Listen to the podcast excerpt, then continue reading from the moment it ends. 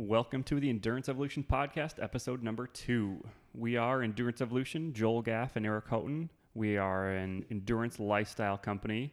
Um, part of what we do is we host a handful of running races and triathlons in the northwestern Lower Michigan, Traverse City area. We've got uh, the Runaway Hen Snowshoe Scamper, Traverse City Trail Running Festival, the Glen Arbor Solstice Half Marathon and 5K, Traverse City Triathlon and the Sleeping Bear Marathon and Half Marathon, which we guarantee is one of the most beautiful half marathons, marathon you will run in northern Michigan anywhere in the fall. So we put on run races and all sorts of events. We also have uh, um, an awesome line of apparel. The Balance apparel line, uh, running brings balance to life. How many of you have ever been out there on a run and, and realized how therapeutic a run can be? Um, whether you're you hit that runner's high or you just have a, a lot of time to think for yourself. It's it's amazing how much that um, balance can be brought to our lives by just getting out and going for a run or or cycling or whatever it might be. So we've got a bunch of our running brings balance, triathlon brings balance um, apparel and accessories available on our website enduranceevolution.com, along with more information about our events. So um, that's one of the things we do. We also uh, want to promote the endurance lifestyle in as many ways as we possibly can, this podcast being one of them. Um, as we just mentioned, this is our second episode. Uh, last week we sat down with Heather DeRocher of MichiganRunnerGirl.com, and this week we sat down with Marc Schollett. And those of you who are from the northwestern lower Michigan area may know Marc from the news. Marc is a, a news anchor at um, TV 7 and 4, does the evening news during the week, and um, other than being a news anchor, Marc is also an avid triathlete and uh, and runner, uh, which some of you may not have known about him. Uh, today we had a great conversation with Marc. We went almost an hour and a half. Eric and I did, and um, most of our conversation with Marc talks about how he has tried to uh, to qualify for the Boston Marathon a bunch of times over the last 15 years or so, and um, he uh, we spend most of our time talking about his latest attempt at the Bayshore Marathon just a couple of months ago in May, um, trying to qualify. And he tells a really great story about about everything from when he started his training for that race to to crossing the finish line. And I won't give away any any uh, I won't have any won't cause any spoilers now to tell you what happened as far as that race, but really great uh, conversation with Marc today about that and also about some of his other triathlon experience. He's an Ironman triathlete as long as as well as being a, a runner. So uh, really, really good conversation with Marc today. So um, we hope you enjoyed the show. And without further ado, uh, let's get right to it. Here's a, a conversation with Marc Schollett.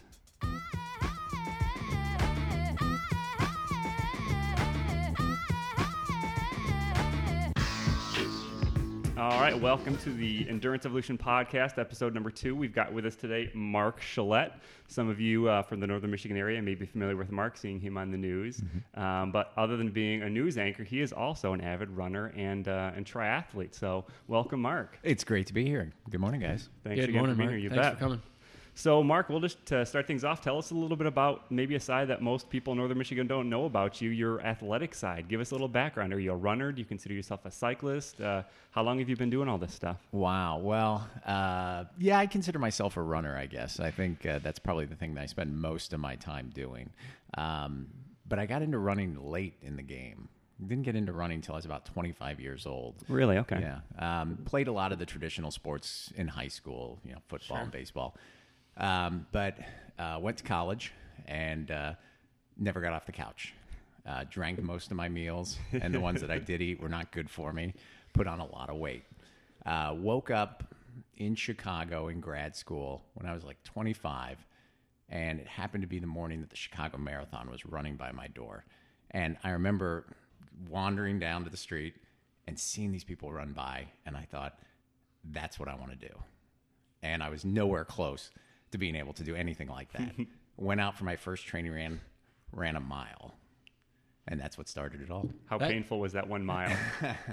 Well, it wasn't really a mile run. It was a mile walk run about that. Gotcha. Um, it was a long process, but the next year I ran the Chicago Marathon. wow. So you went from one year from literally being on the couch, hopping off, watching the Chicago Marathon to 365 days running the marathon. Yeah, with uh, essentially um, no training plan, horrible equipment. Uh, ran that first Chicago Marathon in a cotton T-shirt, and Yes. uh, yeah, Yes. yeah. Uh, and and it's funny because you know you keep those pictures from that first marathon. Yeah. Uh, the blood stains on the nipples on the shirt, uh, and the pictures uh, from along that course where I'm completely miserable. You know, I'm you know I'm trudging, I'm, and it's hard work. Uh, but there was something about going out there and being in that group that day, and and and doing something that I didn't think I could do. That caught. That suddenly was like, this is my thing. This is doing the thing that that I don't think I can do. That's what I love to do. Well, it's awesome that you actually have that aha moment or that epiphany that, you know, I think some people they say, I don't know when I even got started in running or what caused it, but you actually have a very vivid and specific memory of that, and that's that's really cool. yeah, it was um, it was a light switch. It was that moment, and it wasn't one of those things where um, it wasn't so much about running. For me, it was about doing something that I didn't think I could do. And if anybody looked at me, they said, "I don't think he can do this." You know, I was I was hundred pounds heavier than I am now. Wow. Wow. And you barely weigh anything right now. and, and it, it, it was you would not have looked at me and said that's a guy that can run the marathon and and i think for a long time maybe the first four or five years i was running marathons i was the guy who got other people out there to run not because they were like boy he's like a gazelle you know look at that guy run it was if that guy can do it i bet i can do it i was that guy That's A- awesome. and, and so for me, it, it wasn't so much about running. It wasn't this runner's high or this passion or getting the medal or anything like that. It was really doing something that I didn't think I could have I could have done. Wow. So And so That's that great. Chicago Marathon was that the '96 Chicago Marathon? probably was, yeah. So you ran somewhere around 356 for that race. No, No? no, no, it would, no. Then that's not the right one. Uh, no, I think those first marathons, uh, I was really in the, oh, the first three or four marathons I probably did probably 425s, 435s. I mean, they were, they were hauls. They were, you know, that and that was that was hard. Um, But for some people, Yeah, but that's for a- that's a that's a PR for a lot of people Yeah. too. Yeah, and for your first marathon. Exactly. too. Yeah, yeah. So that's, um, that is good. you know, and I look back on those those early races, and you think of of how much smarter you get running these races. Yeah. You know, um, and how much smarter you get not only about training, but actually on race day, where you learn, uh, boy, you know, don't go out too fast. You know, pace yourself. It's a long race. Make sure you get your fluids. All of those things you learn. It's a miracle that I was in the fours with those early Yeah. races because of the equipment and the training and all of those things that I didn't know that I didn't know. Uh, so it, it really did take uh, quite a long time. It took years before I finally felt like mentally, I think I understand this. Now, physically, it took even longer Sure. for me to get closer to where I wanted to be, but mentally, it took a while. Yeah, and our guest last week, Heather DeRocher, she said the exact same thing. Everything you learn over the years, it's it's all part of being a runner and just you know being a person. You learn as you go on in life, but the things you learn from your first whatever it is, whether it's a 5K or a marathon, you look back now and you think the things you didn't know. Yeah. It's it's it's kind of unbelievable. So it's it's easy to see that. Well, and the things that the mistakes that you've made over the years, where you're like, it's a miracle. You know, like I, I you know, I've driven down to Detroit and run the Detroit Marathon. I've left here at three in the morning to go run the Detroit Marathon. It's like, who does that? Yeah, Who sits in a car for four and a half hours, then runs a race, and then gets in the car and drives back that same day? You know, there are things that you do over the years, or, or that.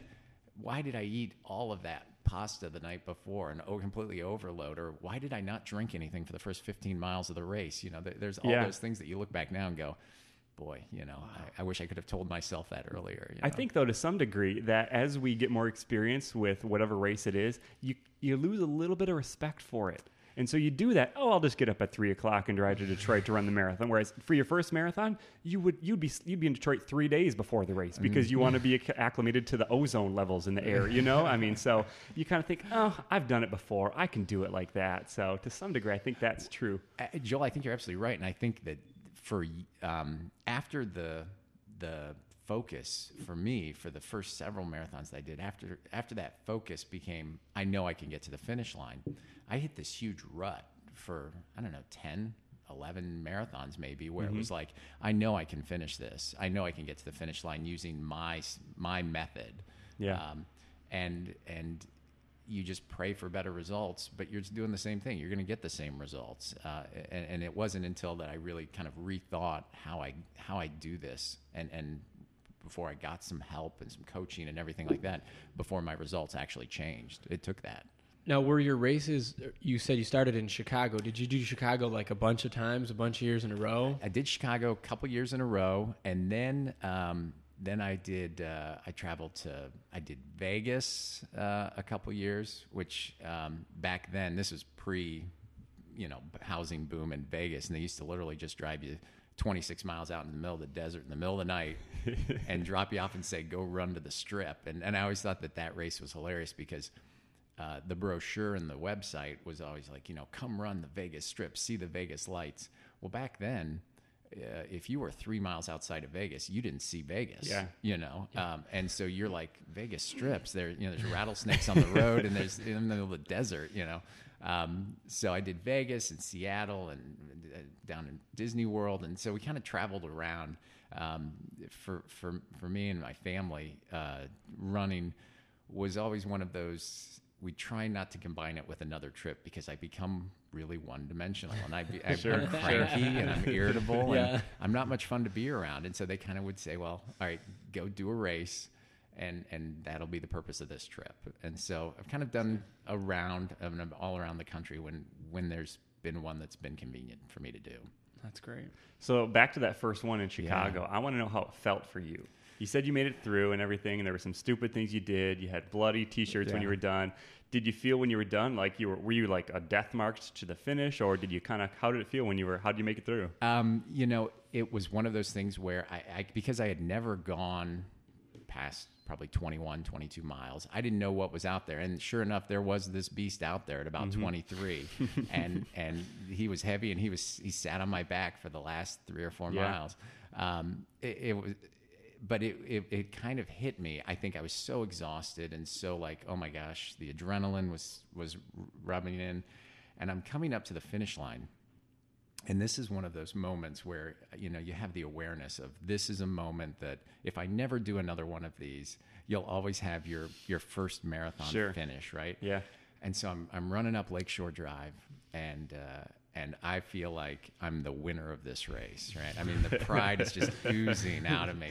And right before I'm I don't know I'm 20 yards before the finish line, and and it's thinned out quite a bit, so everybody gets their moment at this point. Uh, right as I'm coming up to the finish line, a, a woman pushing a triple baby jogger No. comes up beside Oh, me no. and finishes in my finish photo right before me. So Oh, here I am, gosh. like bloodied and sweaty, and my shoulders are drooping and you know plodding, and neither one of my feet are off the ground at the same time, kind of picture. and here's this triple baby jogger, and this woman that looking like you know she just pushed these babies for 26 miles. Uh, she looks like a million bucks. So that's my first marathon finish photo. Right there. Awesome. Yeah. So, but but it was this, it was this thing where I didn't know anybody that ran marathons. You know, I was right out of college, and Sure. uh, it wasn't. You know, um, I didn't have any friends that had done it. No one in my family had ever run a marathon.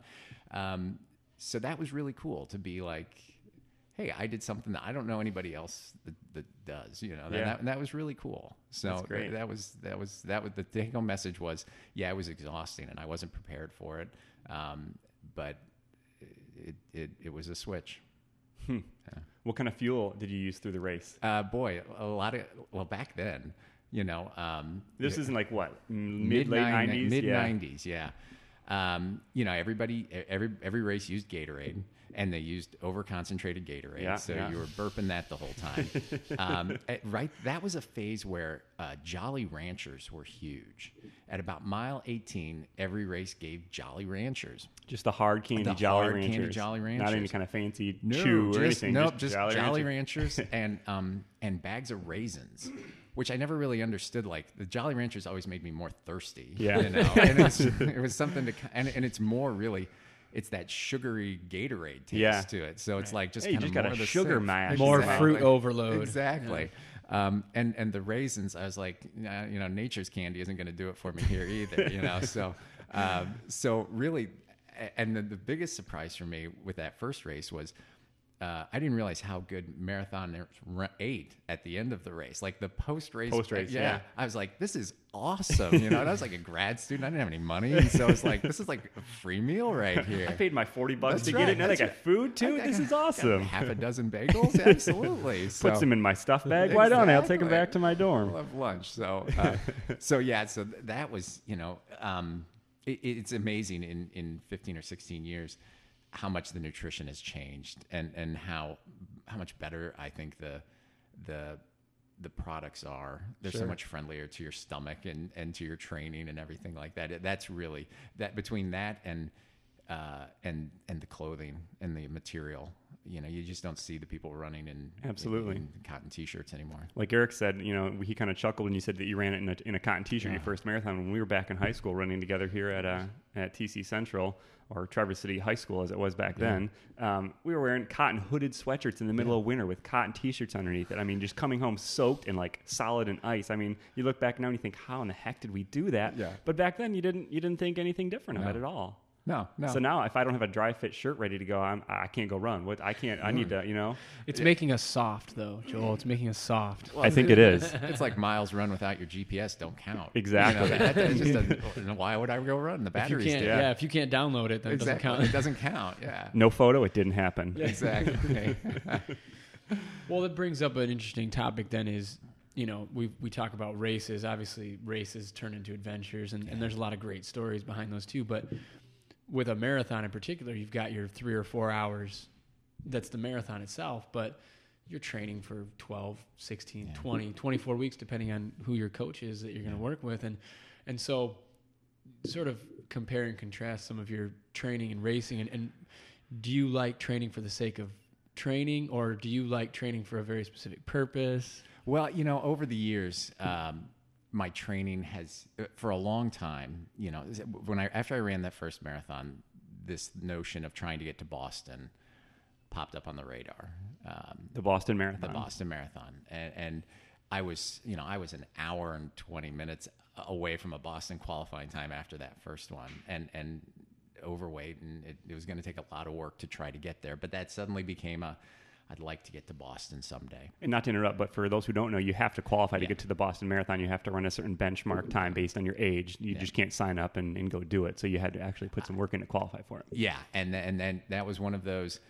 Uh, if I could get to Boston, uh, then I was a runner.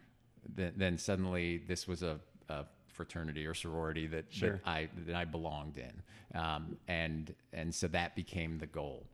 But over the next fifteen marathons, I really didn't do much to change my training. Um, I was always religious about getting in my long runs on the weekend. That was written in stone. Like I knew that I was going to need a my 10, my 12, 14, 16, 18. Those ones always got done every year. But anything in the middle didn't get done. Uh, midweek runs, uh, I got busy. You know, Yeah. I got kids, uh, this, that, work. Uh, so those, I would do something. I'd hop on the bike or do some cross training, but I wasn't really good about midweek runs. Um, but I, I loved the long runs because the long runs were a time when, when I could really just get two or three or three and a half hours to just be by myself and just listen to my own thoughts in my head and solve all the world's problems. Yep. And, Yes. and, and, and just kind of go and explore and, and see where I lived, whether it was Chicago or here and, and see it at a different pace. Um, and notice things that you don't notice when you drive around in your car or even when you're on your bike. Um, and, and so I loved long training runs. Uh, they were hard. They were never easy for me. Uh, but I loved that time of it. For me, it was like every every week when I did those long training runs, it was it was like a little race. You know, can you do this? Can you go run 14? How are you going to feel at the end of 14? And also, it, it allowed me to then on Sunday nights eat whatever I wanted. You know, so Yeah. Suddenly, you get this pass of you can have as many calories as you want after you do your long run. So, um, Yeah. So for me, I enjoyed the training, um, but I was doing the same thing every race, and my results, I was only getting faster because I was getting smarter. I, I I knew how to run the race better. I wasn't getting faster because I was actually becoming a better runner. I just knew how to play the game better. So how many years was this? That was honestly, uh, that was probably 14 years. So you I, did that Wow. just I, kind of I probably just kind of putzed around um, for probably about 14 years, trying my own strategies, trying Mm-hmm. and doing all the mistakes, doing the well. If I bank time in the first half of the marathon, Uh-oh. I can. Yeah, exactly. yeah, uh, everybody's done it, you know. Yep. So uh, if I can bank time, so that when I make the turnaround, when I slow down, I'll have a faster time. I I made all of those mistakes, and then I would try to okay, well, run faster for longer, and all of these things. Um, I, I made all of the mistakes. I made everything that you read. The, e- every every marathon, how to run a marathon book or article that says here are the five things you shouldn't do. I did six of them Yes. um, and tried them all, and and they led exactly where uh, I would take maybe one or two minutes off, or I'd have a race where I'd I'd take five minutes off, and then the next race I'd lose ten minutes, so I'd get I'd break four hours, and then the next one would be back up to 408, and then I'd hit a 345, and then it'd be back to 355.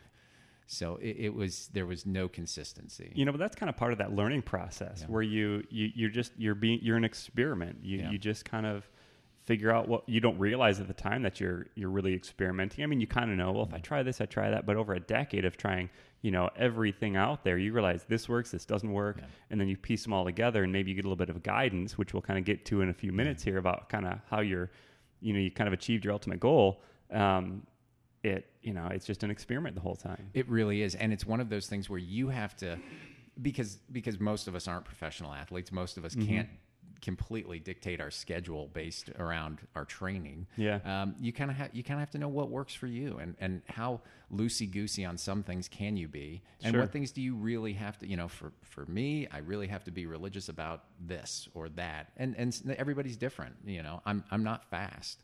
Uh, there are people that naturally have speed. I'm not one of those people. I'm one of those people. I'm a big rock. And if you, it takes a lot to get me going, but once I get rolling, I can go for a really, really long time. Yeah. and that's my strength, you know. And and, and so I need different things than somebody who is just naturally fast, uh, you know, and can just go out and run like a rabbit. That's not me.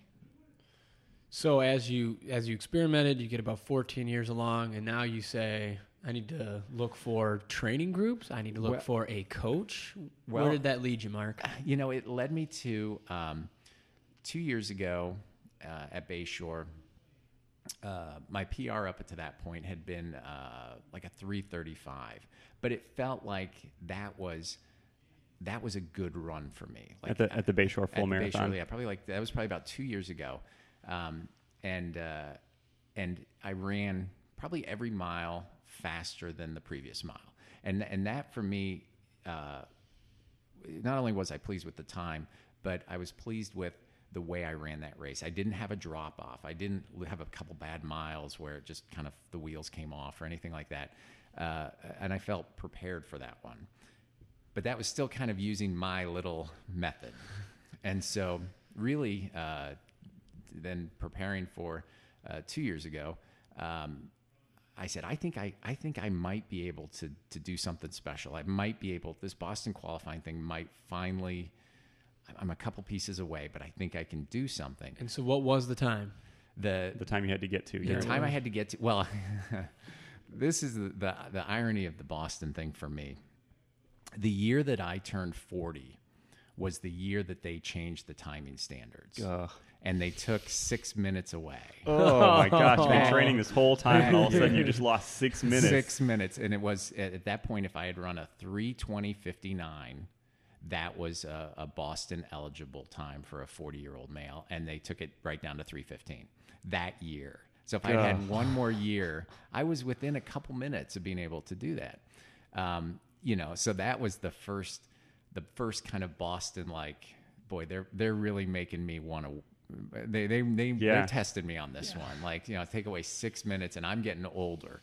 Uh, you know, so um, so I was I was close. I was within ten or fifteen minutes, which uh, which for me is is uh, that's a lot of time. You know, over a marathon. That that's that's. Uh, Your finishing time was in ten or fifteen minutes, or your what you kind of thought you would be was in. my goal was, you know, my PR was 335, and, I- and at that point, I thought I had to get down to 321. Sure. Then they took away the six minutes.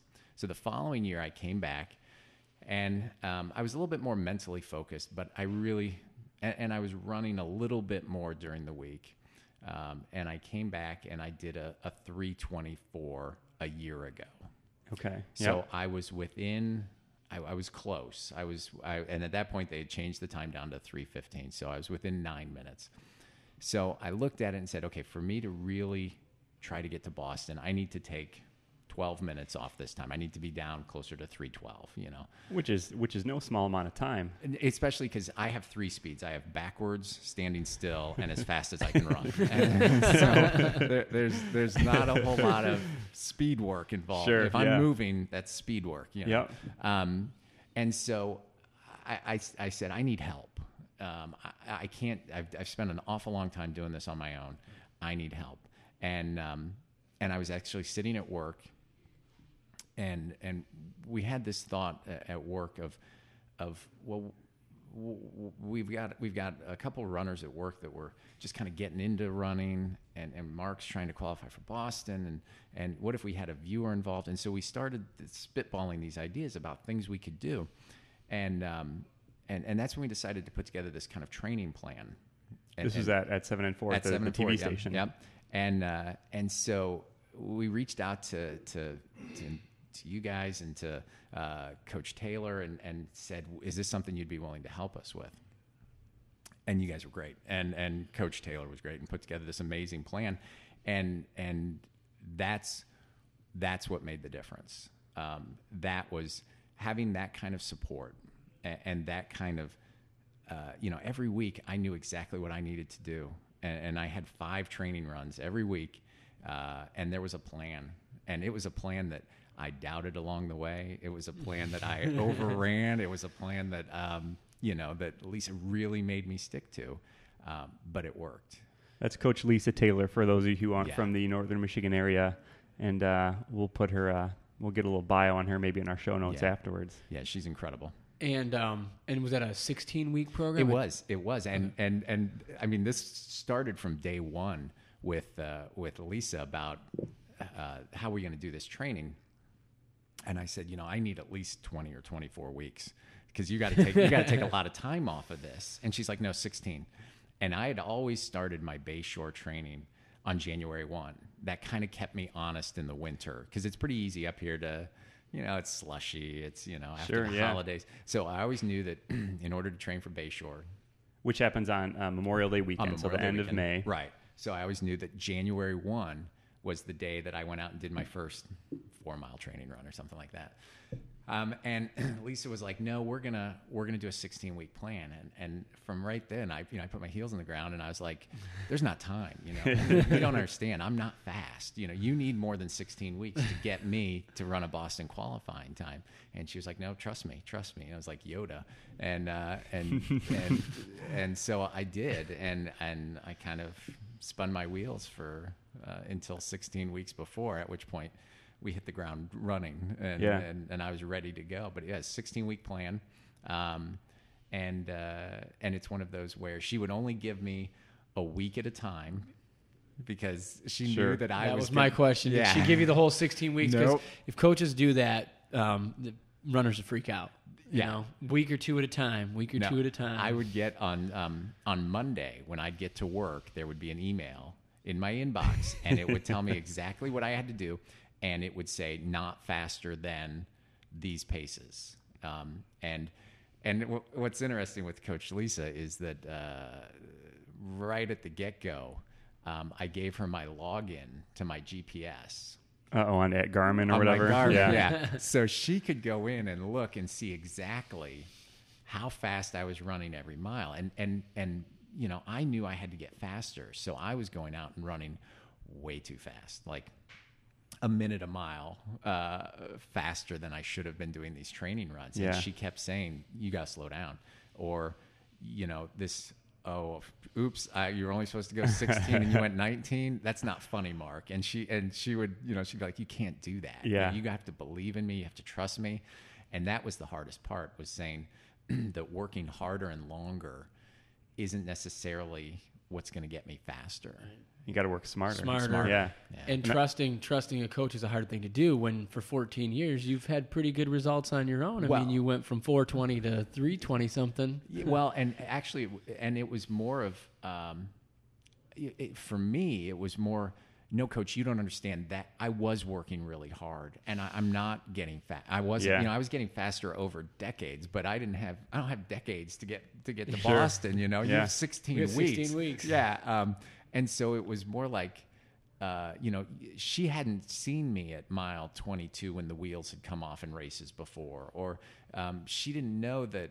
No, for me, I can't just say, okay, well, pick up the next five miles at 15 seconds per mile, pick that up a little bit, and that's not that. That's as fast as I go, you Yeah. know. um, and and and so, I spent a lot of time talking to her about. No, in reality, you know, we need to.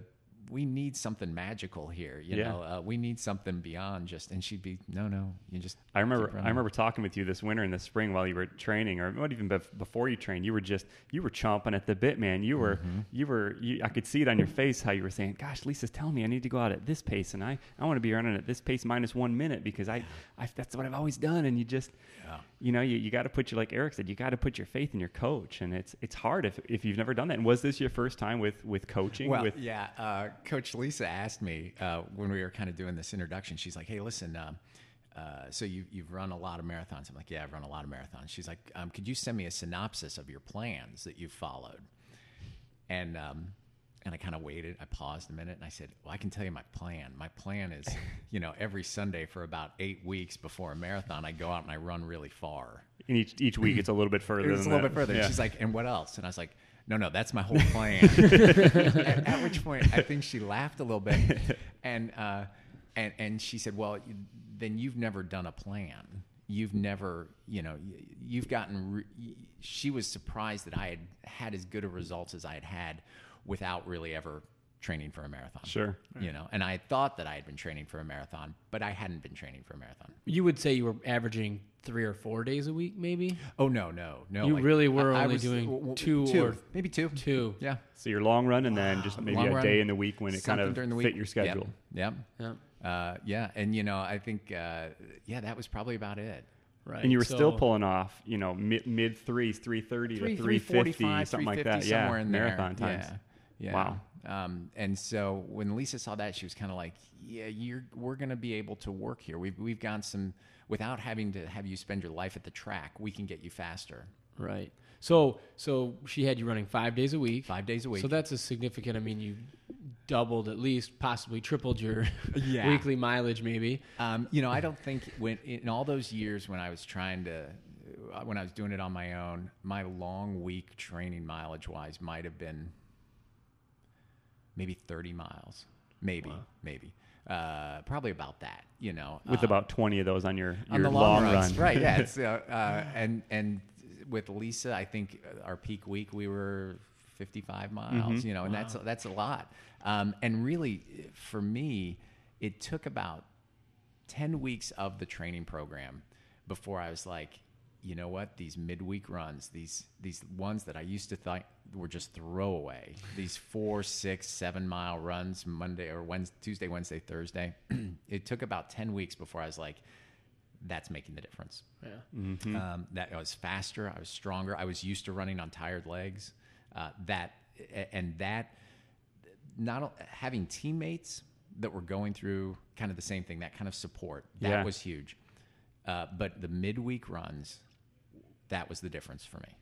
So, without divulging all of Lisa's training secrets, because we'll have, you know, we'll, we'll talk to her sometime Sure. soon. But um, is there any particular workouts? I mean, you talked about how you only have one speed, but did she include any fartlek workouts or tempo runs or anything of that nature at all with your workouts? No, and I think that's one of the reasons why when she kind of gave me the overview in week one, where I was like, I don't think this is going to work uh, because it wasn't complicated.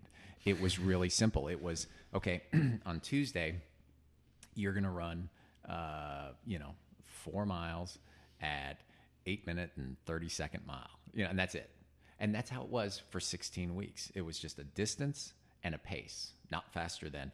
Um, the only variation was Wednesday we would get closer to race pace.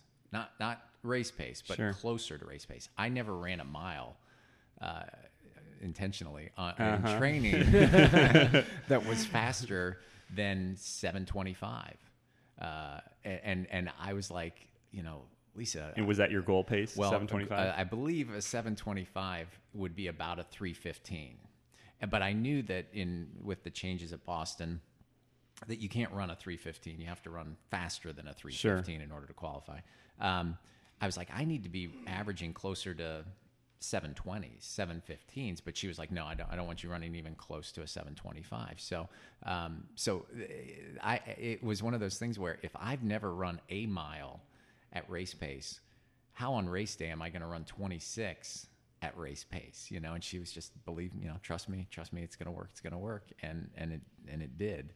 Um, but yeah, it was uh, the the the plan itself was very simple. It was very basic, and it was very easy for me to follow. I'm I'm not the kind of person that can read those articles with all the speed work and everything like that and Yes. try to figure that all out. That that for me, that takes the fun out of it for Right. me. Four minutes at lactate threshold, followed by two minutes yeah. at yeah. I wasn't 50 math seconds major. above 5K pace, yeah. It can get it can get so complicated. I mean, if you read any running publication or any blog in the internet, like you said, it's it's you know six tenths times your heart rate square rooted divided by the temperature slash the humidity, and it's you know like you said, this is just so simple. It was so simple. It so was, it doesn't have to be complicated. I didn't have to think about it. All I had to do was put on my shoes and get out there and do the miles. Mm-hmm. Um, and uh, and I, I am a, a slave to my Garmin. I, you know that.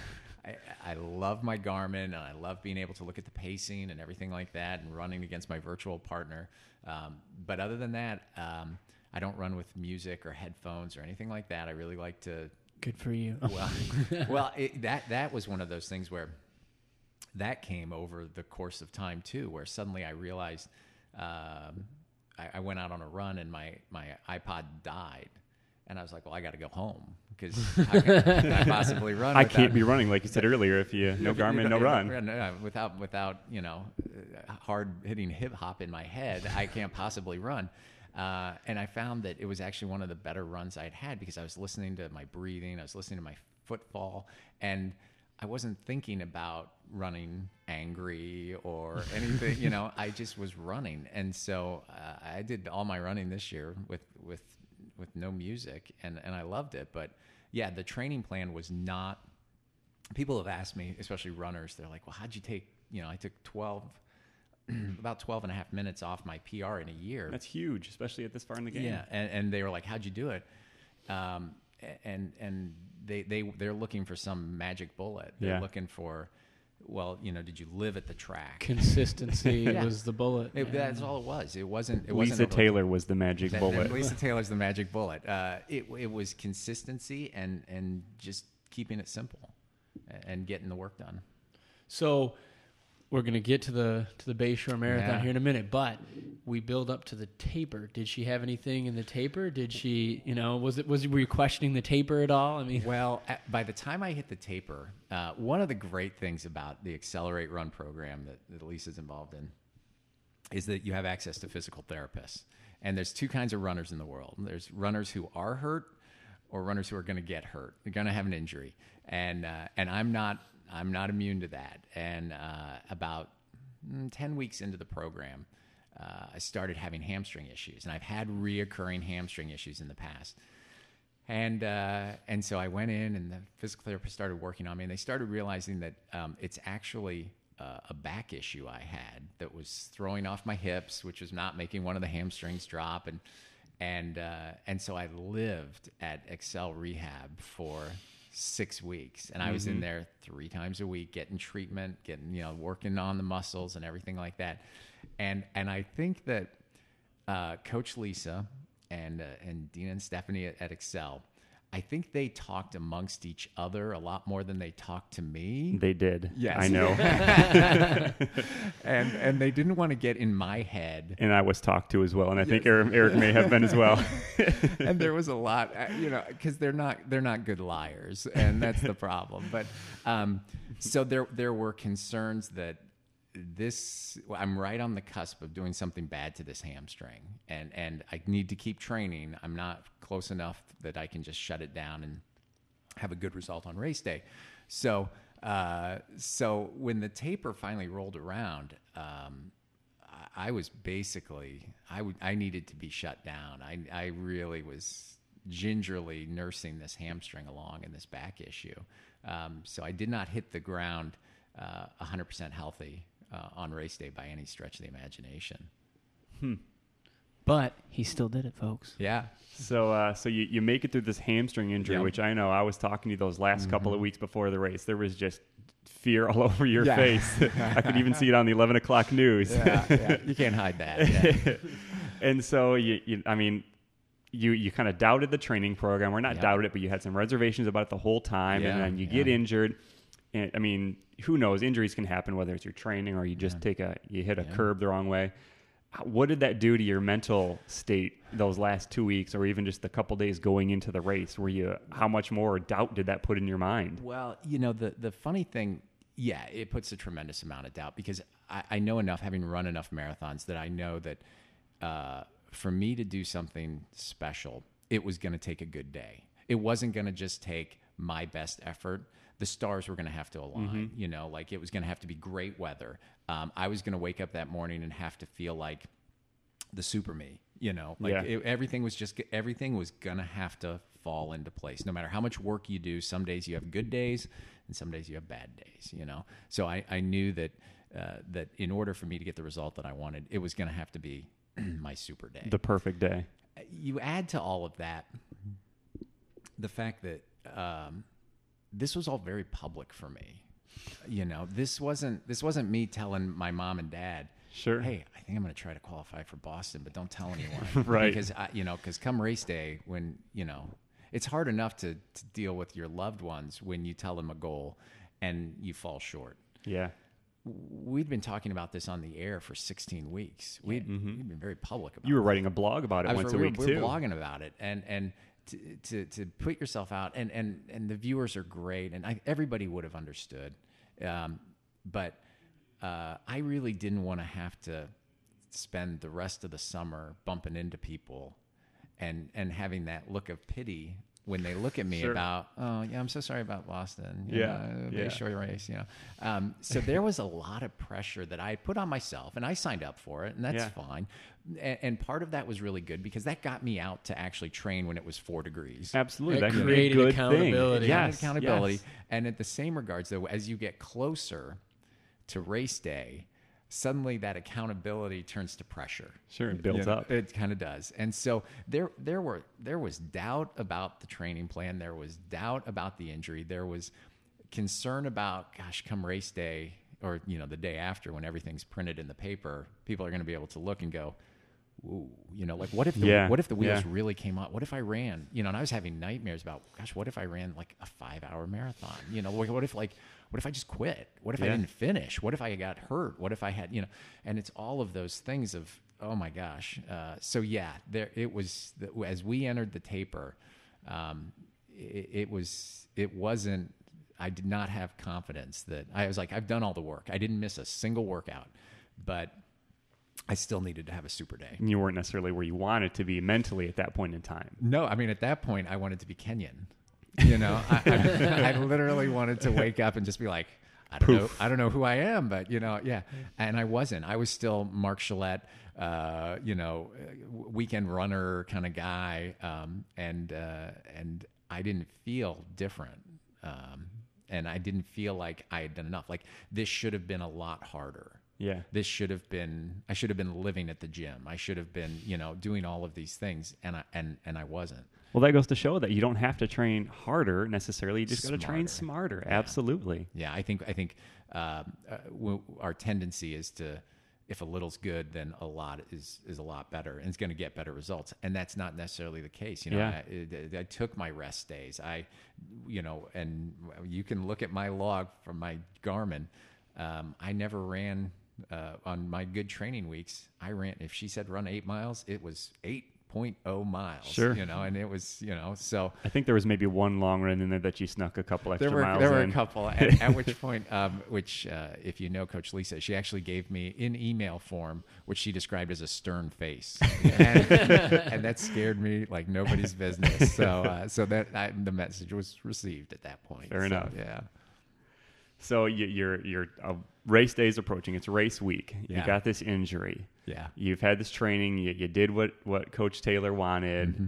Tell us about those last three days. The race is on a Saturday. How were uh, how did things go those last couple of days? Well, at that point, you know, you're you're kind of shut down. You know, the training is done, everything's done. Um, I, I uh, and it's funny because um, at that point, I'm really trying to put all the pieces in place. My my uh, my family's been great with my running, um, and and uh, I, I've seen, you know, my kids have, have spent more time sitting alongside roads, digging in gravel, waiting for dad to run by for five seconds for them to get up and cheer their little lungs out and then run by. It's got to be the most boring thing in the world for them. It means Yeah. the world to me. And I think every runner out there with kids, they, they know what that's like. And, and, and so they they've been really supportive. My dad has been at every marathon I've ever done. Wow, that's awesome. And he normally is the guy that wears the blaze orange jacket and hat, which up here is fine. Sure. in, in Chicago, you stand out, you know. But I can always find him alongside the road. So That's great. So I really that, that those last couple days, I spent time trying to figure out um, where do I need them? What where do I need them to have a water bottle? Because I'm not good at drinking out of cups, you know. And I, I need to have a, a squishy bottle that I can actually drink out of and then and then Joel and I to- toyed around with, all right, well, w- you know, c- c- well, can you help me get through those last couple miles? You know, um, and and I really realized at the last minute that this was something that I needed to do myself mentally for 26 miles. Sure. I needed to be in charge of the entire thing. I needed to not be able to have this this get out of jail free card at 23 with somebody helping me along. And so, uh, so when I was a couple days out, it was the plan was in place, and at that point, there isn't anything you can do. So, uh, so I just kind of, and I think that's where having experience running enough races, that's that kept me a little bit calm, and and it was at that point it was it was go time. So it, it wasn't everything boiled up about Wednesday or Thursday, and then Friday was a pretty calm day for me.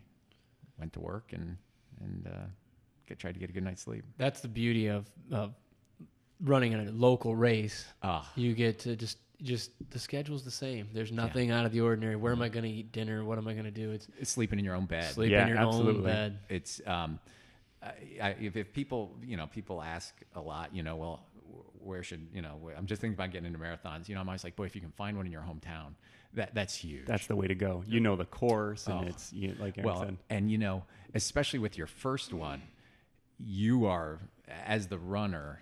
Uh, you may not think you are, and if you're not, good for you. Uh, but you're difficult to be around, um, and and you're focused on you, and you're focused on, and you know, God love the people that are around you because they will deal with the. It's two thirty in the afternoon, and I haven't had lunch yet, and I need to have this, and then, and, and, and, and, and, Yep. and it's just like oh man you are high maintenance uh, so if you can do that at home and not have to do it in a in a in a different town in a hotel setting and everything like that yeah absolutely hometown races are awesome In the Bayshore, we're lucky to be here in Traverse City because the Bayshore Marathon, put on by the Traverse City Track Club, is an awesome event. It's Yeah. grown into this huge Yeah. event with a half marathon, a 10k, uh, kids event to it, and it's a you know for those trying to get a good time, it's a flat It's- course, and, it's, an out and back which i think if you're trying to run a, a specific time is helpful because psychologically you know i just got to get back Yep. Uh, it's not a lot of curves. You know where you are on the course. It's a nice size race because you always have people you can run with, but you're never really hampered by a crowd. yeah. Um, I've run some races like Disney World where you're, you know, it's like running with the bulls. You're constantly having to work around people, which is slow. Um, and and mu much smaller races, you spend an awful lot of time by yourself. Sure. So uh, so I love the Bayshore. And there's about there's a, what 25, 2700 people I think in the full marathon. At the Yeah, right Bayshore. there, yeah. And then there's also the half marathon on the course at the same time, which runs from the 13.1 mile mark into the finish line. So Right. there's upwards of 5,000 people out there going in two different directions. But like you said, I think I've run the Bear, the Bayshore a handful of times, and it's it's just the right amount of, of crowd versus freedom to get through people. and not a completely flat course. I mean, pretty flat. Yeah. But there's just enough elevation change and not these grueling long seven mile straightaways where you can see the you know the dot on the horizon. Yeah. You know, there's enough of a, a- a change. It's a great course, um, and and weather wise, it tends to be. Uh, it, it tends to be really good. Not exceptionally hot, not exceptionally cold. You know, um, it, it, it's and and I love it even though it's a, a fiddle to get out and train in January, it's nice to have, if you're on a limited time schedule, it's nice to have your training done before the start of the summer. Yeah. You know, to not have to be, you know, Yeah, then you can enjoy the family rest of the summer. Exactly. Yeah. So So you wake up race morning and the temperature, the weather. it, it was uh, it was cool. I remember that. I remember thinking it's it's mild out here, um, and I, I I don't know if I so much woke up race morning as I got out of bed race morning. uh, it was, um, and and I have this whole system of, you know, this is what I eat, this is what I do. I get up and I take a long shower and kind of get the blood flowing, and the house is completely quiet. And I go and I have my bagel and my peanut butter and my banana, and and then um, I show up and uh, and if you ever show up at the Bayshore and you're like, "Hmm, boy, I wonder what time that guy got here to get that parking spot. It's about three forty-five. I'm Wow. there Wow. really, really early. And the race starts at seven. like is it? seven-ish, yeah, And you can pretty much show up at like six fifty and still start that Been there, race. done Yeah, that. exactly. um, so I'm there really early, and I and I get I got down there, and uh, and every year I kind of do the same thing where, you know, I'll have some some quiet time and kind of think about that, and uh, and I, I that morning I got down there and. Uh, and I just am slathering on, you know, icy hot on my hamstrings, starting at about four o'clock in the morning, to the point where I had to crack the window in the car because I was, like, I was like, oh my gosh, I'm, you know, I'm, I'm getting high here from the fumes. Um, and I knew that the that the that the women from Excel were going to be there setting up their tent. Well, uh, about four weeks before race day, uh, they were looking at my back and my hamstrings, and they were like, you know, I think it may be your shoes, and, and so why don't you go get a new pair of shoes, same model, but go get a new pair. And so I, I went into the running store and, and uh, they're like, oh yeah, they don't make those shoes anymore. And I'm like, no, no, no, they, they make one more pair. and uh, and they said no, but we have this this these are the replacements for that model. Um, and so I bought one of the replacements. Well, it turns out that they were a significantly lighter shoe, uh, but they didn't have the cushion and the support. So I had kind of been playing around, but I was kind of in the taper, and so I wasn't really running enough miles to really test them out. So I walk over, I get out of the car at I don't know five o'clock on race morning, and I've got my new shoes, and I've got a really old pair of running shoes that I had run the Bayshore in the year before, and these shoes had a thousand miles on them. All right, these are a thousand mile shoes, and they were like literally. They were gonna probably be cut the grass shoes that afternoon. right? You know, Well, it's great if you're running them. You can just get home and go cut they the grass, with them. right. and so I, I had those on as I'm walking across the Dewey the Dewey infield over to the to the Excel tent, and um, and I've got my new fancy you know bright yellow shoes, and uh, and uh, so I, I, I see Dina and Stephanie, and they're like, um, all right, well let's you know let's warm up a little bit. And so I'm warming up, and they see it in my face, and they're like, what's the matter? And I'm like, I think I think I'm gonna get blisters from these shoes from the new shoes. from the new shoes. And they were like, "Well, what do you want to do?" And I'm like, I, "I don't, I don't know." And they're like, "Well, you have to decide what you want to do." And I was like, "Okay, well, I, I, I, I, I you know, I can't, I can't run in these old shoes because they have no cushion in them. If I run in the new shoes at mile 14 and get blisters, I, I'm not going to make it." So I sat there for like five minutes, and finally I was like, "That's it. I'm running in the old shoes." And they were like, "Okay, that's that's the right call to make then." so I ran this most important race of my life in shoes that were basically lawn mowing shoes at that point. So uh, so they were completely shot. But At so- least it wasn't something new on race day. You had Exactly. good experience with those shoes. You got plenty of miles yeah. on those shoes. Yeah, I knew that, and and um, th- I knew that it wasn't going to be comfortable, but I knew I wasn't going to get hurt. Sure. You know, and, and so that was the thing. So that morning at the last minute, it was it was change everything up and and go with that. So so so then you know that I got my shoes on, and at that point, it was just time to collect my thoughts and realize that for me to run a sub 315 marathon was for me my strategy that morning was I would have to run uh, as fast as I could for 26 miles. There was Like you said, that's your only speed. that's my only speed. There was no, well, we'll warm it up for a couple miles and then kick it up a notch. Ten, to, you know. Um, Lisa's advice was, don't run anything faster than a 715, uh, a 715 mile. Um, and other than that, go as fast as you can go from the start. And so, literally, when that gun went off, I was the jerk who was cutting up through people. You know, like that guy that starts way too far back and then has to snake through while everybody else Yeah. is warming up. I was like, you know, I'm sorry, folks. I, I should have started closer to the front, but I, I can't have a 745 mile. Yeah. Especially in the first two or three miles. I need to be running 720s from the get go because I don't have a second gear. So, so Yeah. that was the that was the strategy. And you're, uh, I'm looking at your, not to, well, we'll get to what your, how your time ended up and, and, and what happened, but I'm looking at your splits here, which I'll share with everybody in a minute, but you were pretty much dead on the whole race. It looked like you had a pretty even pace. I did. I think up until about 20, I don't know, maybe somewhere in the early 20s. And then I started losing 10 or 15 seconds a mile. But I don't think, I think, I, I think my slowest mile might have been like in the 740s, 745 ish or so. Um, but I got behind uh, these two uh, women runners who had great form and who really looked like they knew what they were doing. And they were running like 719s So just a little bit faster just a little what, bit faster than what I was kind of aiming for. Um, but I tucked in behind them, and they were like just dead on consistent. And I was like, okay, I'm gonna follow these two, and it was Perfect. great. And, and like, and because. And, and they were talking back and forth about nothing in particular, but it kept my mind kind of occupied. And I was just kind of tailing behind them. And I was like, this is great. They're going to get me to Boston. this is my t- ticket to Boston is these two people who I don't know, who Yeah. don't aren't from around here and they were doing great until about mile 14 and one of them had to go to the bathroom. Oh. and i'm like no no. And so at that point it was, i was on my own. Uh, They but- were they were your rabbit at least. They got you out for the first 14 miles, turned you around, and then and yeah, then, and then they then it's all you. then it was all me. But uh, but yeah that race um, you know i just uh, i knew that this was going to be three hours and hopefully three hours a little less than three hours and 15 minutes of of just everything i had Yeah. as fast as i could go as long as i could go and I saw you at mile, I think it was about 15 or Yeah. so, and you had a smile on your face. and I mean, as much as you can be smiling Yeah. running, you know, low seven minute miles for 15 miles.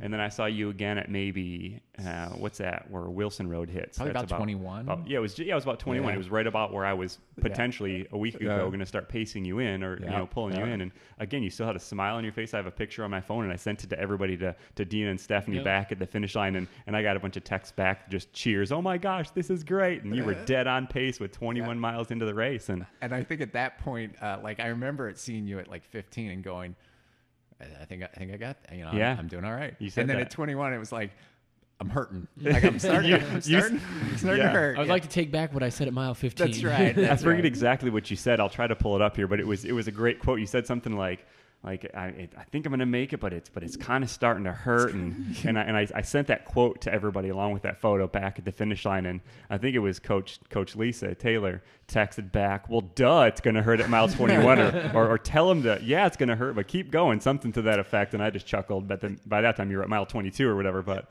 It was uh, there was uh, at about mile, you know, I had done the math and I knew that uh, any anything below a 315 is technically a Boston qualifying, but I knew that uh, that I would have to be closer to probably 312, and so that was my goal. Like in a perfect day, I'd run a 312, and and so I knew where I was at at mile 21, and and at about mile 22, it, it started to hit me where it was like oh, I'm hurting, like you know, and and I, and, and I know eh, you know people will be like, well, you're only four miles out. Well, four miles is, is a ways to go still, you Yeah. know, and and especially at that pace where it wasn't like you know, if I back it down a little bit, I'll be fine. I, I didn't have time to back it down. I had to run as fast as I could. You hadn't banked enough time in the first half. exactly. I hadn't followed my own strategy. So. And looking at looking at your splits here, um, at mile five, you had an average overall average of seven twenty three per mile. okay. And then at mile 10, 718, mile 13, 1, 715, and you were at 135.02 for the half. Okay. So that's, you know, a two, what? 210. High. Yeah, there you go. And then 716 average at the 16.2, 716 average again at 21.2. Um, so you were right on, you know, getting in there. Yeah, it was. Uh, uh, you know, I, and I felt good, and I think nutrition wise, I was good, uh, and, and I think um, it, it, it, it's funny uh, when you start getting down near the end of that race, and it gets me every time. Uh, it's not till you really hit 25 where suddenly, for me, that's when I suddenly get that. Oh, I got this. Yep. But it takes me till 25. It's not at 22 or 23. Maybe it is for some people, but for me, especially on that course, it's getting closer to the college. Sure. It's making that turn and realizing that you still have what never is a hill until there's that little hump. It's not much of a It's hill to anybody on any given day, but you're so right. It's the, on that day you're like, well, there's one more hill, and people are like, Yeah. there's, there's no hill on the NMC It's the biggest hill It's you can huge, ever imagine at it's- 25.7 It's like, miles. It's like Alpe d'Huez. It's, Yeah. you know, it's got switchbacks and everything. No, it really doesn't. It's a it's a rise, but It's uh, like an eight foot rise over, a, you know, 150 meters. yeah, it's it's uh, so so I, for me it, it was at about mile 25 where suddenly you know 16 weeks and 16 years and and all that pressure of gosh I can't let I can't let you know Lisa down. I can't let Dina and Stephanie I can't let Joel I can't let I can't let all these guys down.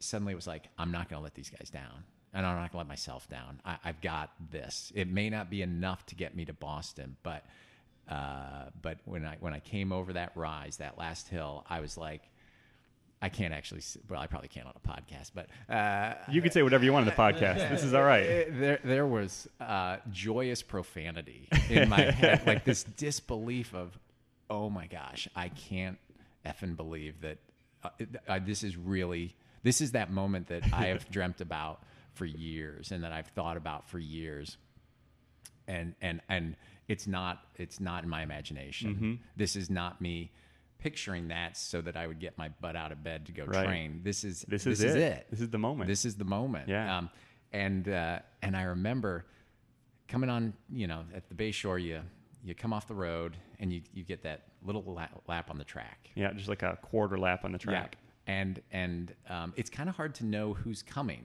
down down the way. And uh, in the Excel tent with with all the teammates and everything is right there at the finish line. So I came around the corner and I actually saw the tent before they saw me. And I'm looking up at the clock and I'm like, it's at like three twelve, you know, or three Well under your 315 goal at this point. it- yeah, but it's still like it's still real close. And I've realized that I've spent three hours and twelve minutes at this point doing math, like you know. But Yeah. I've been in control. These poor people that have done so much to help me have been sweating it out for and, Three and- hours and and, 12 minutes. and they're watching that sand go through that hourglass. Like Marc has like two minutes to get his butt across this finish line, you know. And I'm sure that they were like, uh, you know, and I could see Dina like you could just feel the tension in like I could see from 200 yards away. Yeah. and she hadn't seen me yet. And you know the, the the loudspeaker is coming over and they're announcing people as they're coming across the finish line. And I swear I heard uh, Dina from all the way across the track, across all these hundreds of people, scream out. It's Marc! It's Marc! It's Marc! It's Marc! You know, really loud, and and they, you know, d- looking up at the clock and everything like that. Um, and uh, it was just a flood of emotion. It was just, I was exhausted. I mean, I was like just emotionally spent. I was physically exhausted, and and I crossed the finish line, and it was this smile came on my face that was, you know, it was weeks before it went away. And what was your final time? I believe it was like 312, 19 or 20 or something like that, um, which was exactly what the goal, that was like on a great day, a 312. And, and, and, you know, I'll find out either today or Monday Yeah. whether that's good enough to get into Boston.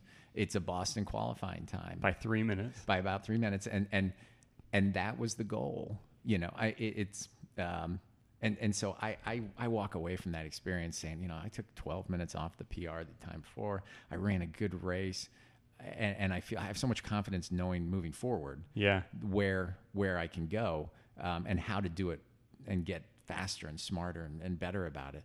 Um, that this was a success. This was a success, even if Boston fills up. You know, I mean, it it, it kind of goes back to that losing six minutes when I was 40 years old. Um, you know, obviously the, the the the change in Boston this year with with the increased desire to go run. Sure. Um, you know, maybe maybe this was just not meant to be for me this year. Maybe this is just another. Well, you know, first you turn 40, and then Yep. then there was the the this incredible desire and, and demand to go run Boston, and so my time wasn't good enough this year. We'll find out, you know, in the next 48 hours or so. Um, and so if I have to come back and do that again and be even faster, I can do that. That's fine. You know, this has been a long term goal. Um, would I love to? Yeah, of course. I'd love to be able to go run Boston next year. If it doesn't happen, I'll just appreciate it even more when it does. Yeah. You know. You took 12 minutes off your time Yeah. And, and 12 minutes. 12 minutes. Um, and uh, in one year. it, it- well, in really in 16 weeks. Yeah. You know, because really, I- Thanks to some smart training. smart training, um, gr- you know, great teammates and, and people going through it, and and really incredible coaching, and having to also, you know, the resources available through you know nutrition questions, through physical therapy, through ailments and and injury prevention, and everything like that through the through the through the accelerate program. Um, yeah, you know, but 16 weeks without anything crazy. You know, I Yeah. wasn't sleeping in a hyperbolic chamber. I Sure. you know, You're uh, working a normal job, nor- you know, yeah, yeah, full-time job, full-time job, um, kids, family, yeah. all that stuff. and uh, and and and my training wasn't perfect. I did all the work, but I had an injury. I Mm-hmm. had, I, you know, I had doubts. I had fears. I had this was completely foreign kind of training for me. And and, and yeah, I took I took time off and and not uh, because I'm not exceptionally fast.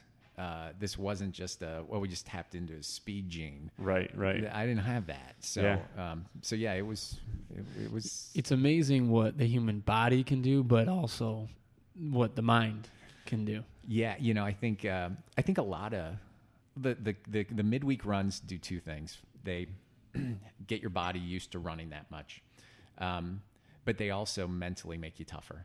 Uh, they, they they make you know that. Uh, boy, you know, yeah, Wednesday I was tired. I felt tired, but I got through it. And then I came back Thursday and had a good run. Well, that helps you at mile 19 when you're like, boy, mile mile 18 sucked, you know. Uh, but I can come back and I got mile 19, you know. Yeah. Um, so I, I think that that change in that training certainly helped with the mindset too. So you, you cross the finish line and you're Yeah. just you, you, you know that you've made the time goal that you needed. Yeah. Did it did it hit you immediately? Did it take some time to set in?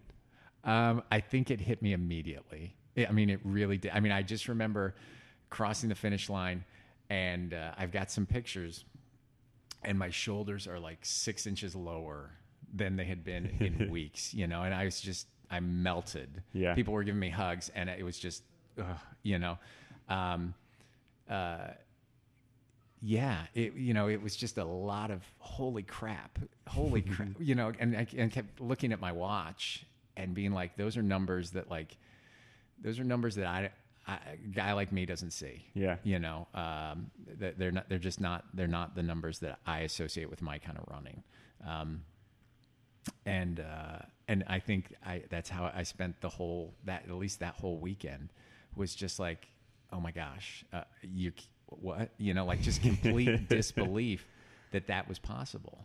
Well, hats off to you, Oh, Marc, and I thanks, thanks. and I, you know, we're hoping that you that you get in for sure. Well, it, you know, uh, we'll find out. It's been a tense week this week watching all the people. Those numbers fill up really quick, you know, and there's there's obviously this tremendous demand to go do it. Um, and if it doesn't if it doesn't happen this year, I just got to get faster next year. Boom. And and so I can do that. That's a Um, great attitude. well, and you know, very early on, after after the bombings, and after I think people started realizing there's going to be this this this increase of people wanting to do Boston this year.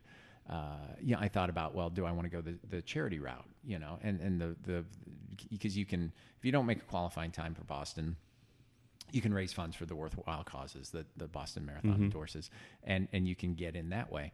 Um, and I thought about that, uh, and that and they do incredible work, and and the money raised is phenomenal. And I don't have any issue with anybody that wants to go run Boston that way. But for me, Boston was this onion with all these layers of all these significance, and and for me, a lot of it was personally do I belong there? You know, do I? It's for me. It was qualifying. That was like the that was the big thing. Like that was okay, Marc. You know, you can call yourself a runner, um, and and everybody calls themselves runners for different reasons. For me, that was one of them. And so I decided, no, I got to I got to qualify to get there, uh, and and I've got to I got to be my my my request has to be accepted, Yeah. kind of thing. Yeah. And so um, so I decided that no, I'm going to come back, and and if I don't get in, I got to run faster. And uh, and tell everybody what you did later that afternoon when you went home, other than relax and have a good meal. Well, I cut the grass. You cut the grass. Did you wear those shoes? No, no, no, no, no. Those shoes. Uh, there's a very small wing of the Schollett closet in the master bedroom that is the kind of the, the Marc Schollett Hall of Fame that has uh, that has uh, and nobody else would recognize it as that because it's insignificant things like uh, like gear bags from Iron Man's and like the, and you know newspaper clippings, and Which we'll talk like about that. Iron Man in just a second here. And but those shoes, uh, those shoes saved themselves from lawnmower duty uh, when when they ran the Bay Shore because it was suddenly like I can't do that to these Yeah. shoes. You know? so uh, so no, those shoes, those shoes will they'll be special. They'll be stu- they'll stick around for a while. That's awesome. Yeah. You just you said that you're uh, um, an Iron Man. Yeah. Yeah. Have you? Uh, um, how many Ironmans have you done? Have you done one? Was it a one and done thing? No, I so did- you're more than a runner. You're. Uh, Well, I did. tell our uh, listeners about this. I know some of the story behind Yeah. this, but Um, in in 2008, I did uh, Ironman Louisville, and in 2011, um, I did uh, I did uh, Ironman uh, Wisconsin, did Madison, and this is one of those things where I remember as a kid watching ABC's Wide World of Sports. Yeah. uh, and this is this goes way back, and, and there, there may not be very many of your of your listeners that remember. Well, I'm these sure names, of but, people. Uh, you know, with with Dave Scott and uh, Scott Tinley Yep. and Mike Pigg, and uh, Mm-hmm. and this was back when Wide World of Sports used to air segments of the Iron Man as like right after like the people that you know would walk on fire. You know, like here's Sure. like here's more freaks from the world of sports. you know? and I remember the first year we had a VCR in our house, and I taped the Iron Man. I taped that coverage, and it was like 25 minutes, Yeah. you know, and it was like not well done. Sure. Uh, but I taped it, and I would watch it over and over again, and and and I remember thinking. These guys are crazy, you know. There's there's no way that uh, that that they can they can do this. But it, it something about it caught. It stuck with me. Yeah. I was like, hey, that's something I really want to do and and and, and that was like I was a kid, uh, and then it kind of fell along the wayside, and it was just kind of it was the Iron Man for me was kind of like Boston, and it was one of those things where it was impossible. It was never going to happen for me. Sure. but I could appreciate those people that were able to do that, and and I think uh, I think um, th- there were there were w- w- when I w- when when I, when I thought, you know, maybe an Ironman isn't impossible.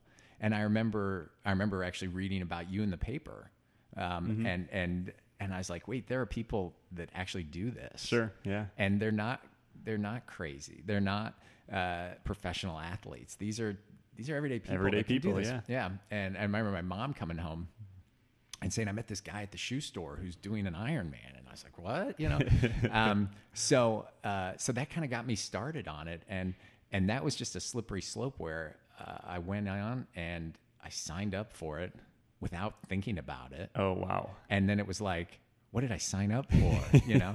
and, uh, and, and, and, and so I did, I did Louisville and it was 95 degrees and it was horribly hot. and it this was this was like this was 08, wasn't it? 08. So this is way before you were thinking about really focusing and qualifying on Boston. Yeah, yeah, I no, mean, this, this was kind of in that that decade, if you will, was- of you're kind of just doing it and kind of. yeah, and I think at that point I realized at, at that point I thought, you know what, this this Boston thing, like I don't seem to be getting any faster. So what's the hardest thing I could possibly How imagine can I torture doing? myself Yeah. to? Well, and I've never run a 10K. Um, the first 5K I, I ever ran, I ran last December. Um, so, like, I, you know, I tend to gravitate towards things that I think, what's the hardest? extreme. What's the hardest way Yeah. I could possibly make this happen? Okay, that's what I'm going to do. Had And you so- done any triathlon before I you did, did? I did uh, a couple in high school, but this was when like this was uh, you know these were fun run kind of triathlons where there were 25 people involved kind of thing. So uh, so yeah, I I, I just um, no, not really. You know, I had uh, I'd seen some on TV. And uh, You didn't do any in your training or, or anything like that the summer leading No. up to Nope. uh, Louisville back in 08? Nope. No. Wow. Uh, you know, the way I kind of saw it was I, I rented that course for 17 hours. You rented it for 17 I hours. rented, I rented these Ironman Which is the time limit because you start at 7 a.m. and you've got till midnight, to cross yeah. the finish line. So I had time to figure things out kind of while I was out there. Listen to that, folks. Don't do Um, anything new on race day. Just get to the starting line and you figure it out. and you'll get you'll figure your way out there. Um, You know, um, I did. I, I swam a lot, um, and I did train. I, I when I was training for my 08, I lost uh, For that for the for, Man. for the Ironman. Um, that year, I lost about 75 pounds. No way. Yeah. Wow. Um, and and uh, and and I knew that I wasn't going to have eight hours a day to train for this, and so I spread that training out over about a year and a half, Mm-hmm. um, and and just nibbled. And so the first step was to lose to lose this weight. what did you? So you lost the weight for the training or for the event? It wasn't as a result of training for the event, or maybe was- a combination it of was both. Of, but, kind of a combination of but both. you Like, need, you said I, need to lose weight in order to. in order to do this Ironman, I need to lose weight. Gotcha. And and this was kind of one of those things where, for me to lose weight in the past, I was never able to do it just for the sake of losing weight. Like I was good for a week, and then Sure. it was like, eh, you know. But I kind of thought if if I had this accountability of, oh, I'm going to do an Ironman, Yeah. um, and, and that was something 140.6 miles. yeah, and that was something that was going to be kind of f- fun for me. That that maybe I would be better about sticking with with losing weight. And so, uh, so yeah, in 07, I lost a lot of weight to to try to get into shape to do that. And uh, so And you're not a you're not a you're not a big guy to begin with, was it? I Did was you just, I did was you just lose all your muscle weight or what, no, man? I was a big guy. Okay. Uh, um, I yeah, you know, I was pretty good about on air. Like if you go back and look at at clips from the past, Mm-hmm. uh, I was good at hiding it.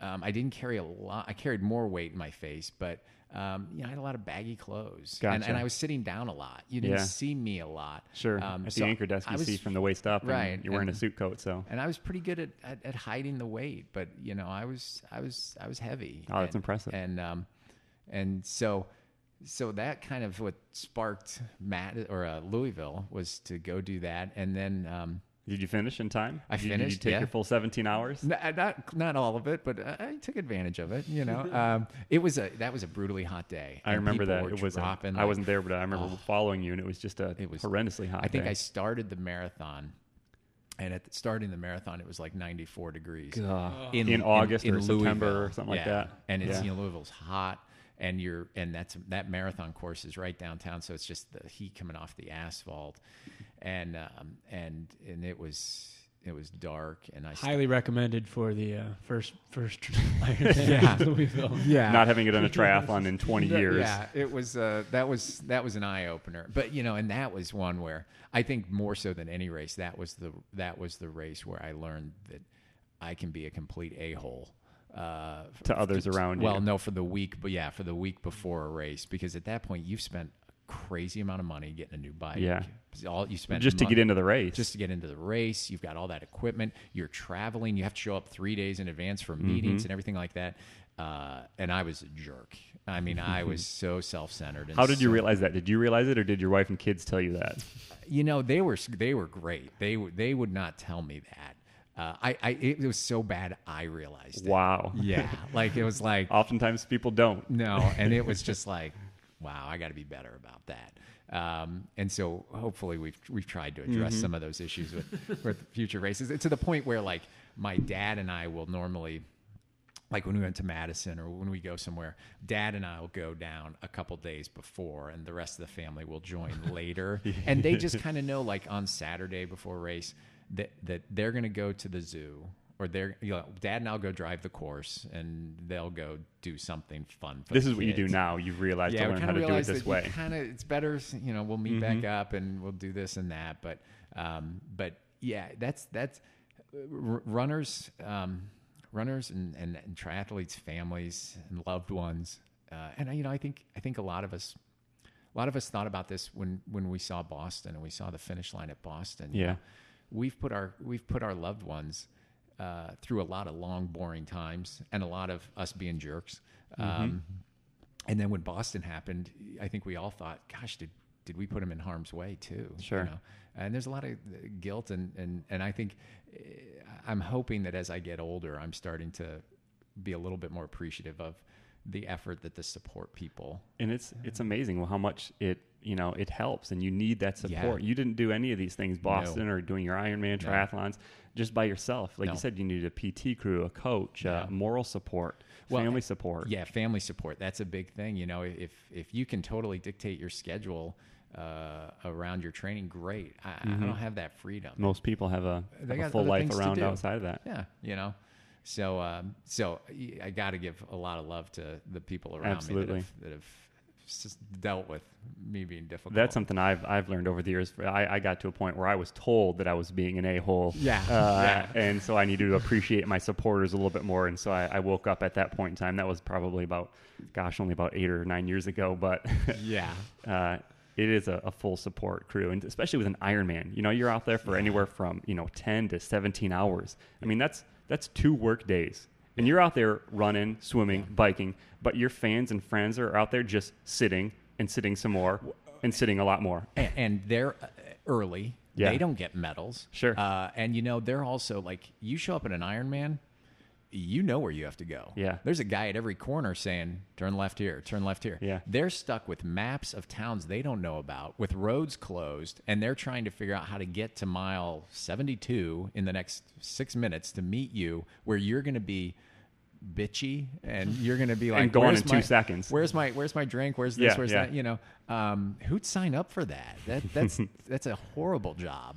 Um, but uh, yeah, they they they, they they're incredible, um, and, and and you know you you see them happy for you at the end, but they don't get that same. You know, I think your parents probably do, but I know my sisters have been at a lot of my races, Yeah. and they're proud, but there's no way they can feel as good as I feel at the end of the race. Yeah. you know. So, Do you think that your Ironman training and the the experience you got because you've done you did two Yeah. before your Boston qualifier? Yeah. Do you think that experience, whether it's mental or physical, helped you get kind of over that hump and get you where where you you know help you qualify for Boston? I think it did. Um, I, I think partly because uh, training for the Ironman took so much time uh, that that um, you can't you can't shortchange really training for an Ironman. You, there's a base minimum that you got to do. Yeah. Um, and so I think going into this this past season, trying to get to to, to Boston and and having this 16 week plan, I knew here's a plan. You got to work the plan. You gotta you gotta do this work. You can't shortchange it. You know, um, it's very different. Um, Ironman training is it's like a work day where it was like, okay, I'm gonna go swim for an hour, and then I'm gonna go do this, and then I'm gonna go do that. Um, whereas for me, for Boston, for trying to train for Boston, was really about quality work Sure, rather than the quantity. and it wasn't just this quantity. It wasn't just. It was really okay. You know, you only have to go five miles today, but let's make them the best five miles. Doesn't that feel run. great? It's like taking on a, a part-time job when you train for an Ironman, Yeah, and then to go train for an just a marathon. Yeah. After that, you think, wow, it's one third of the of the, It's- the disciplines, and well, it's just And my thought with the Ironman was always this: um, I probably spent way too long training for the swim, Mm-hmm. and everyone would say, "Well, you know, the swim's only a mile." right. Uh, yeah, but if you if you have a an epic failure in the swim, you drowned. I mean, you die. Yes. Right. if you have an epic failure on your bike, you coast. Yeah. If you have an epic failure when you're running, you walk. Yeah. Well, you know, so uh, you train for worst case point. scenarios. So, uh, so I, my when I would train for a marathon for the Ironman, I was always like the run was always the last of the worries. Yeah. Because I, I also knew that there was going to be walking involved. And you were a runner to begin with, so you knew you could I- cover the distance. I could cover it, and, and if not, there was going to be walking. Yeah, involved. yeah. That Even if you were walking, you That could cover the fine. I could distance. get, I could Yeah. get to the get to the finish. So, um, so yeah. I mean, um, I don't know. Is there another Ironman in the future?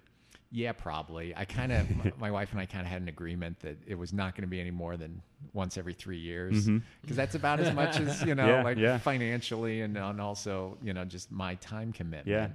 Um, but right now, it's it's all about getting to Boston. Yeah. and that and that is because you know the, and, and, you know anybody that that is racing and knows that that's an expense, Yeah. and that's not a family fun trip. That's that's a Marc racing trip. the Boston trip. Yeah, you know Yeah. that'll be a that'll be a, a, a that'll be a vacation, and but it's it's a work vacation, if you will. Yeah. So um, so until that gets knocked off, we're probably not going to be putting in entry fees for an exotic Ironman location. Fair enough. Fair enough. Yeah. Yeah. What about uh, what about an ultra? Fifty mile, fifty yeah, k. you, you said you, know? like to just jump right in. Yeah. Why not go big? Sure. Uh, you know, I, I think that would be awesome. I would love to do that um, because I think it's out there, and and also it's going to be once I get through Boston. Um, I want to get back into something where I'm not staring at my watch all the time. Yeah. When I'm running, you know, where it's not like, uh, you know, for me, the last year, every run has been about, all right, well, how was that pace? Here's my pace. Yeah. Yeah. Here's was my that a, was that a good run or not based entirely on some numbers um, i think something like that where it's something new and so i can't compare it to how i've done in the past um, and and that's what i love about running is i don't love the four mile fast run i, I like the Yeah.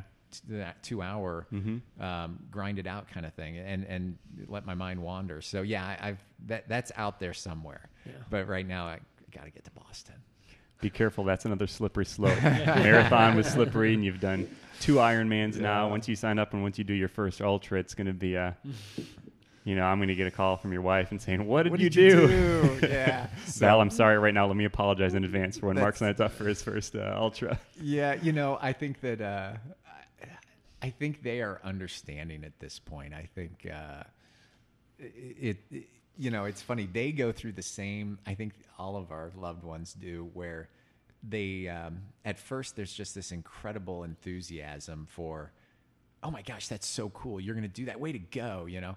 And then it's like, how many more of these are you going to do? you know, and and then it just becomes a pattern. Yeah. You know, so Well, and that's great. That it seems like you've kind of worked it up with your family and found out a schedule that works once every couple of years for the big Iron Yeah. Man, and and they know that it's not an every year thing or whatever. So you, it seems like you've kind of got a, something that works for you. Yeah, I think you know it's one of those things where every so often I'll, I'll meet somebody and they're like, "Yeah, you know, I do two or three Ironman a year," and I'm like, "Well, that's great because What do you do other than that? exactly, yeah. what do you do? Because you must do it well if you can afford to uh, Time and money. yeah, um, you know, and I guess if if that's your thing, uh, good for you, and and and and I bet it is good for you because they don't have to start from square one training all over Yeah. again. You Right. know, um, and that's just kind of their lifestyle, and maybe they don't have to spend as much time.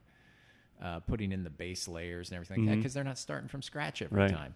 Um, but uh, but I don't know. That, I, I- for me, there are other things that I, I want to do, um, and I think that there are other opportunities out there. So and and I had such a good time running that 5K last year. The you know, farmland. the farmland. Yeah. it was awesome, and I think there's great running unusual running events out there that Mhm. I haven't even tapped into and they're not long and they can be fun and I can Exactly. go run them with my kids Yeah. um, you know that there's kind of things like that. My kids are both starting to ask about, hey, do you think we could do a a 5K or something great. like that? Did they run with you last year at the Farmland 5K? Nope, nope, they did not. Um, Andy, my oldest, uh, he finished a lot of marathons with me where like he would jump in at the last 200 yards, you Mhm. know. And so like when we did Detroit and we got to finish at Ford Field and and and Tiger Stadium when we used to finish there and stuff, uh, that was always awesome to have him in those finish Yeah. photos, you know. And uh, so they're, they're just kind of starting to think, hey, this is pretty cool. And we, and we brought him out to to the Traverse City Triathlon, and he volunteered. And and on the way home, he was like, wow, that that was really cool. That was really neat to see those people doing stuff and and Yeah. and and, and tr- pushing their own limits and stuff like. And he got it. And I was like, yeah, that's really cool. and That's he awesome. got it on his own without He- you without me saying, "Dad, yeah. you, got to do this." yeah yeah he and he totally understood like you know i think uh we're all we're, we're all maybe a little impressed at first at at, you know the first guy that comes across the finish line and and the at any of these events we go do and the really elite runners um, but I've always been more inspired by the guy that I used to be. Yeah. You know, that guy that, hey, you know, God love you. You know, you are out here working hard. And uh, um, I remember at Ironman Louisville, they were interviewing the winner who finished in nine hours and some crazy, you know, minutes. Ridiculousness. And and, and uh, he was like, yeah, you know, the, the guy was interviewing him and said, uh, how, how'd you deal with the heat? And he's like, well, I only had to deal with the heat for nine hours. You know, he's like, I feel bad for the people that had to deal with heat for 15 or Yeah. 16 hours. And that was me, you know? Yeah. Um, so I- I think that we can get inspiration from all kinds of people that cross that finish line. But for me, some of the people that uh, have, I've been in their shoes, and I, and they're that's who I relate to, and and and my kids see that, and that's cool. That's awesome. Yeah. That's really cool. Yeah. What else? Uh, we miss anything? It's pretty awesome, Marc, and and you are inspiring. I mean, that that's great. That, that's really uh, your story is is is awesome, and uh, hopefully somebody out there listening, they kind of maybe that's their epiphany, their aha moment that says, "I heard this guy telling a story about." Yeah. Well, it, it's um, you know, when you guys you guys said, "Hey, do you want to come on the podcast?" I was like, "Well, wh- why?" you know, like, um, and then I thought about it, and I think all of us, uh, if we if we look back over the years in this journey that that whether it's as a triathlete or a runner or whatever we do, we've accumulated all of these incredible experiences, and we've we've incredible, you know, those experience. You know, how many mornings have we all spent huddled waiting for a race to start, and wearing garbage bags, you know, looking for a, the porta john with the short line. Yeah. You know, every time I go into a porta john, no matter where I am, I could be at the fairgrounds or whatever. I always feel like I'm about to run a race. Right. you know, there's that instinctual like porta john, you know, running a race. It- it- There are these things that have become these fundamental elements of our lives Being an athlete, being or a runner, an athlete, whatever. being a yeah. runner, yeah. Um, you know, uh, and and and I think we all have those, and we all have those. We have those common moments of doubt. We have those common moments of inspiration and and epiphanies. Um, we all have those, and it doesn't matter whether you're whether you're running. Uh, you know, a 245 marathon, or whether you're running a 445 marathon, or whether you're running your first 5K ever, uh, or, or, or whether you're just trying to even get off the couch Sure. we've all been there Mhm. and and, um, and and we all have those we all have those moments and that's pretty cool Yeah. Yeah. Well, thanks for sharing your uh, your story with us. Well, uh, I know this is like we talked about earlier. This is the Boston sign up time right about now for getting close for your monday your, your time. So here we are, and it's Monday, and today's Friday. Yeah. So we'll find out today uh, I, I know that the, it was about half full after wednesday and so it'll either fill up today uh, and Monday it, it'll be time to start running again, or or I might have a shot on Monday. So well, we'll uh, we'll look forward to hearing how if you got in, and All right. uh, we'll uh, we'll mention it to all of our listeners uh, once we find out how it goes. So awesome. All good right. luck, and uh, thanks again, Marc. We really appreciate appreciate uh, coming on. Hey, thanks Thank for you, your time, Marc. guys.